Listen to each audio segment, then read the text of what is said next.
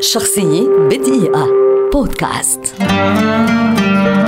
حسن حسني ممثل مصري كبير ولد عام 1931 وكان من أكثر الممثلين نشاطا وحضورا إذ قدم أكثر من 490 عملا ما بين المسرح والسينما والتلفزيون ويعد ملك الأدوار الثانية التي صنعت نجوما وكانت الخلطة السرية لنجاح عشرات الأعمال. بدأ حياته المهنية على المسرح.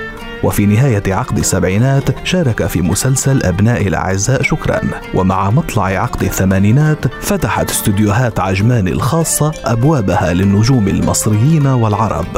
وكان من بينهم حسن حسني الذي صور أعمالا كثيرة لا يذكر هو نفسه عددها وعرضت في دول الخليج العربي بكثافة. بدأت علاقته بالسينما بدور صغير في فيلم الكرنك مع المخرج علي بدرخان عام 1975 إلا أن دوره في فيلم سواق الأوتوبيس عام 1982 كان العلامة الفارقة في حياته المهنية لتتوالى بعد ذلك الأعمال الناجحة وليصبح حسن حسني الورقة الرابحة لأي مخرج وأحد أهم الأسباب لنجاح أي فيلم. منذ منتصف التسعينات بدأت مرحلة جديدة في حياة حسن حسني. تميزت بشكل أساسي بمشاركته في أفلام الشباب الصاعدين وقتها. أمثال محمد هنيدي، أحمد حلمي، رامز جلال، هاني رمزي ومحمد سعد. إلى الحد الذي قال عنه البعض إنه بمثابة شهادة الآيزو لتلك الأفلام التي لم تكن لتحقق ذلك النجاح لولا وجوده فيها. ويعتبر أيضا القاسم المشترك لأفلام الكوميديا في السنوات العشر الأولى من القرن العشرين نظرا لظهور ظهوره في معظم أفلام الكوميديا للكوميديين الشباب. وقد أطلق عليه الكاتب الراحل موسى صبري